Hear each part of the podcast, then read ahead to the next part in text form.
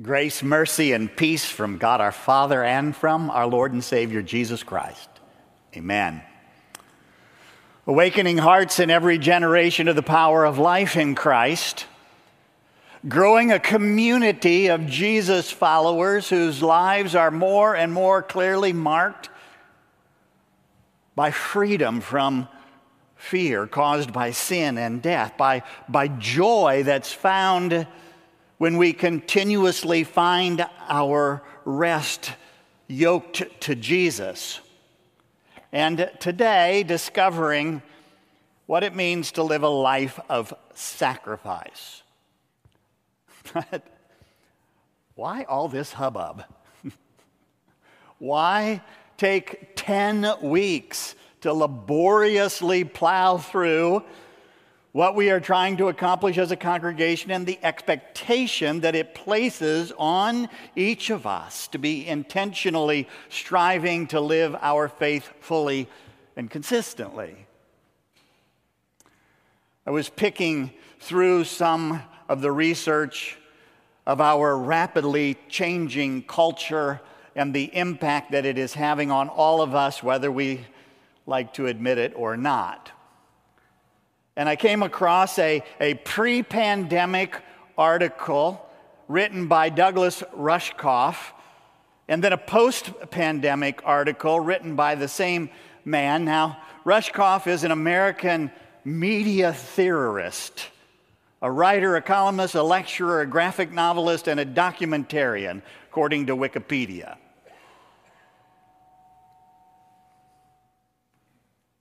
Now, before I share some tidbits from his article, Survival of the Richest, written pre COVID, and The Privileged Have Entered Their Escape Pods, written post pandemic. Let me, let me just go ahead and, and, and pull out my gift of cynicism so that you won't have to.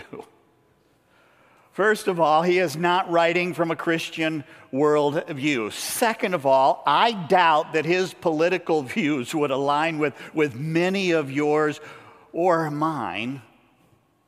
It is nevertheless intriguing to read what people who think and believe very differently are saying.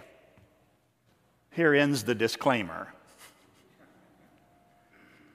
In Survival of the Richest, Rushkoff recounts an unexpected encounter that he had pre pandemic with five super rich men who were seeking his thoughts on how best to survive what they called the impending event.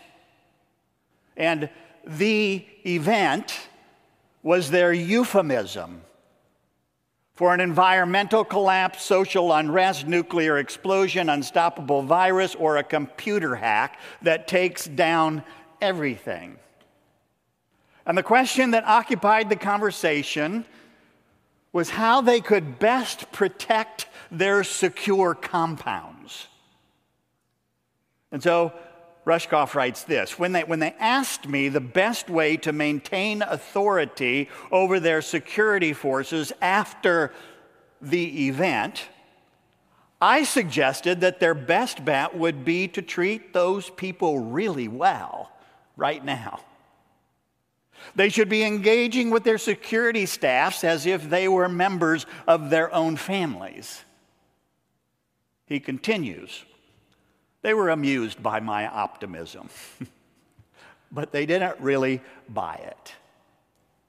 So he goes on to warn that we can become the individual consumers and profiles that our devices and platforms want us to be, or we can remember that the truly evolved human doesn't go it alone. That being human, he muses, is not about individual survival or escape. It is a team sport. Whatever future humans have, it will be together. And then in the post pandemic follow up piece entitled The Privileged Have Entered Their Escape Pods, he asks, How much are we allowed to use our wealth and our technologies to insulate ourselves and our families from the rest of the world? And like a devil on our shoulder, our technology is telling us to go it alone. After all, it is an iPad, not an us pad. I, too smiled at that last line. But the whole idea of a civilization as we know it ending event and how we ought to be preparing for it rockets us directly into our text for today. And the third of the life marks of Jesus' followers that we are seeking to form at St. Luke's a life of freedom, a life of joy, a life of sacrifice. So I want to be painfully practical today. As I was preparing, I came once again across this learning model. First thing I want you to notice is that there's a nice little cross right in the middle. If you start in the upper left hand quadrant labeled unconscious incompetence, now you know what that means. It means that you don't know what you don't know, and you don't even realize that you don't know it. Look, when it comes to the cross, human beings don't know who Jesus is, and they cannot believe that they need him. And then you hear a sermon, maybe like this one or some other messenger of the gospel, and you move down into the lower left quadrant, and now, now you know that you don't know. The fact that you, that you can't ever do enough to earn your own way into God's kingdom, which is the world put right, that you cannot fix what's broken, breaks into your reality, but you still don't know what to do about it. You are now consciously incompetent. And then the Holy Spirit rushes in and you and move to the lower right quadrant and you begin to believe, but you but you really have to concentrate on it. You have to pay attention. You have to be consciously reminded of it over and over again. In other words, you become consciously competent, now carefully seeking to follow Jesus in every part of your life. And perhaps over a lifetime of hearing the message, of, of hearing the good news about Jesus, you move up into the upper right quadrant and you become unconsciously competent, which is more and more living the Jesus adventure naturally, instinctively, without having to stop and think about it.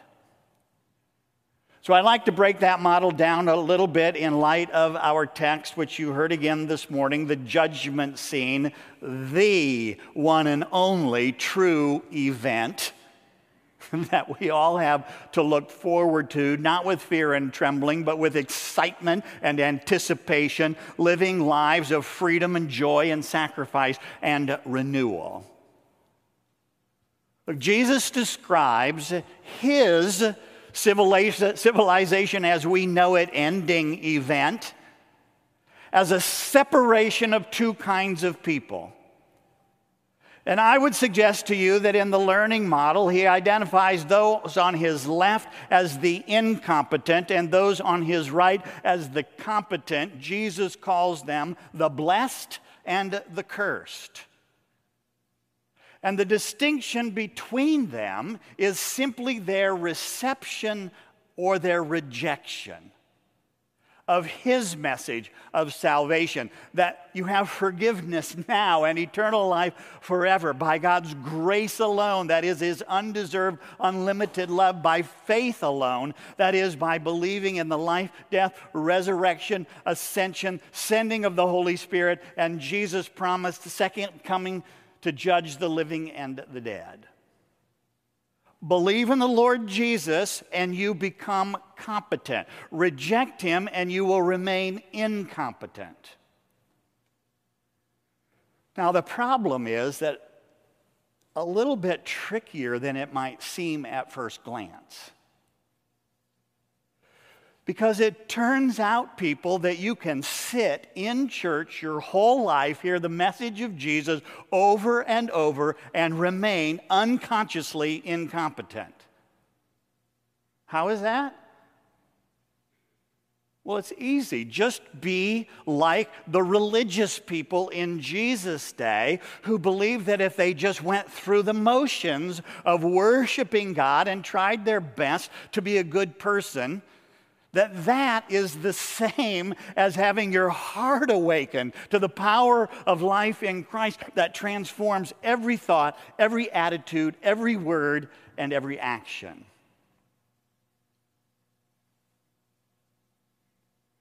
At the end of his Sermon on the Mount, recorded in Matthew chapter 7, Jesus had said, Not everyone who says to me, Lord, Lord, will enter the kingdom of heaven but the one who does the will of my Father who is in heaven. On that day, many will say to me, Lord, Lord, did we not prophesy in your name and cast out demons in your name and do many right, mighty works in your name?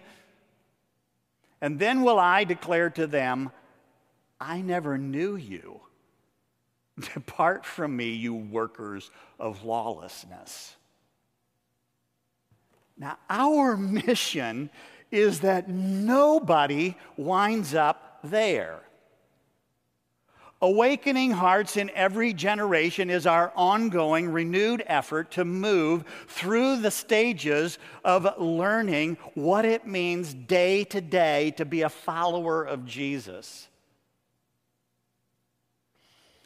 But I suppose, or, or at least I'd like to believe, that if you've been around here any length of time, then, then you know that you are a fallen, broken, sinful human being that is not, not able to fix yourself by simply going through the motions of religion and being a nice person. That means that at some level, at least, we are all aware, we are conscious of our incompetence. Although I'm, I'm, I'm afraid sometimes that we might actually get stuck there too. In other words, we hear the gospel, we receive Jesus, and then we are content to say, oh, yeah, I'm a poor, miserable sinner, but thank God Jesus died on the cross for all my sins. Because the truth is, we don't really want to examine our lives, root out our little idols that we're constantly turning to for our happiness and our security. We don't really want to ferret out our pet sins and actively seek to change to become more and more the person that God created us to be and that Jesus died and rose again to unleash the power of the resurrection into our lives. When we were working on defining these four life marks of a Jesus follower at St. Luke's, we intentionally decided not to say life of service, but rather to say life of sacrifice. Because it seemed that, that service can sometimes sound so convenient. Of course, if I have a little extra time or some extra dollars, then, then what might I be able to do to help? Sacrifice means that the giving of ourselves will actually cut into what you can buy or how much you can save or what you will do on your day off. The like of sacrifice implies a leap of faith. Now, I was talking with another staff member this past week about virtual reality devices. Have you all heard of these? Right? You, you put them over your eyes, and your brain can only see what's projected on the little screens inside the goggles. And so she was sharing with me the experience of, of seeing in that virtual reality goggles she was wearing, the view from the top of a skyscraper, and then being challenged in that virtual reality world to walk off the edge of the building. Now, even though she knew that she was standing in her living room and that she would not fall, she said, I could not bring myself to do it. I think the life of sacrifice is like that. That you do know, you do believe, you are convinced by the Holy Spirit that the kingdom of God, the world put right, is real, that you are even now by faith standing in God's living room. But the virtual reality of sin and death and evil that surrounds us paralyzes you from stepping into it. Pastor Rosso, the former senior pastor of St. Luke's, my friend and mentor in the ministry, told me 25 years ago when I first came to St. Luke's, Wally, it will be much easier for folks to give their money than it will be for them to give their time. which, which always reminds me of the old story of the chicken and the pig that ran away from the farm and they, need, they needed some funds to live on. And so, spying out a restaurant serving breakfast, the chickens suggested they could sell them some bacon and some eggs. And the pig was aghast and said, Easy for you to say. For you, it's only a donation. For me, it's a total commitment. Look, an awakened hearts longs for total commitment to the life of sacrifice, to step over into the conscious competence. To take up the life of sacrifice by consciously choosing to use some of your time, your unique gifts and talents, your treasure in service to others. And you will note, please, as I have told you before, that it is not that it is time and talent and treasure, not time or talent or treasure. This is total commitment. And so I want to encourage you to consciously consider three things this morning. The first is your life stage. The second is your station in life. And finally, the real time opportunities to be on the lookout for.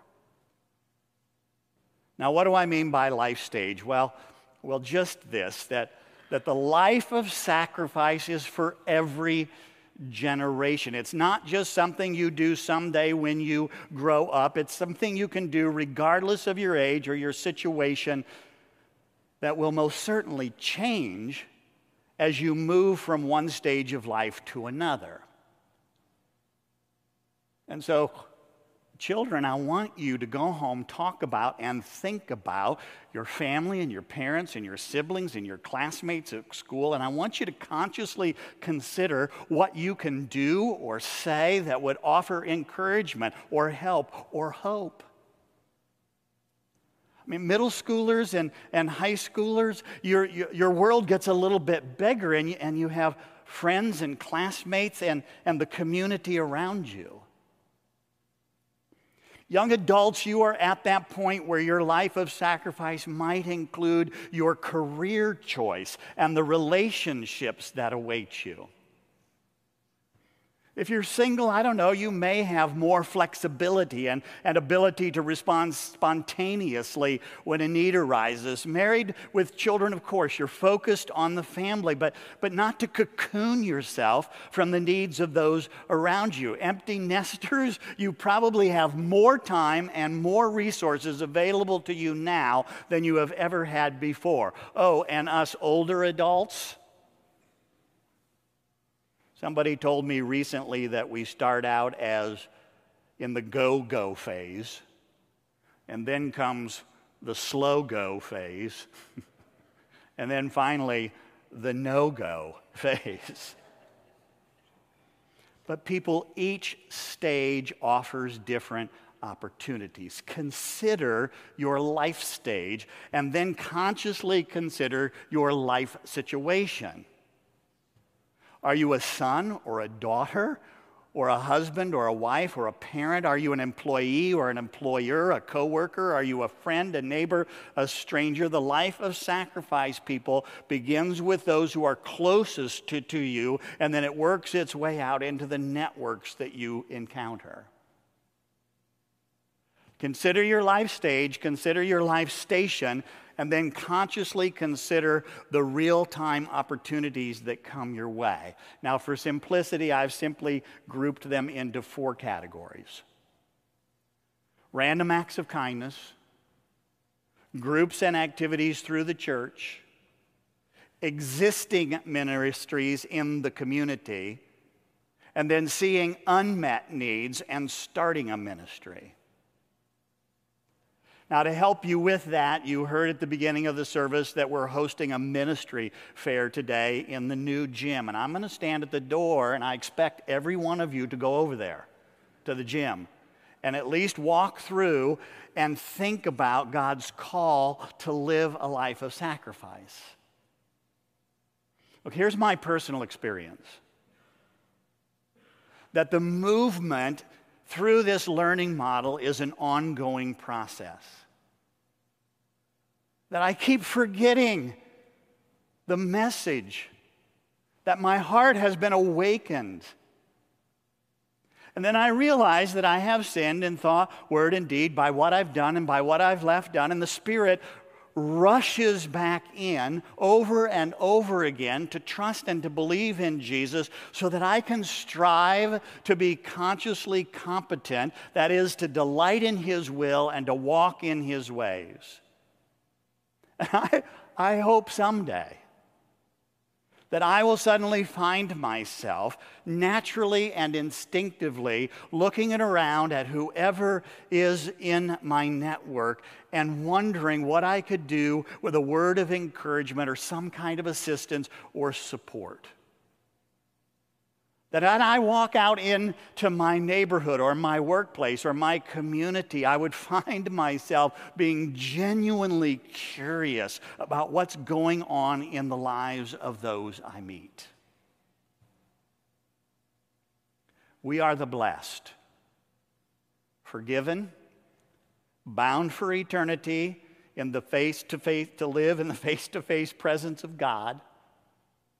And that has set us free to live lives of joy, sacrificing ourselves even as Jesus gave himself for us on the cross.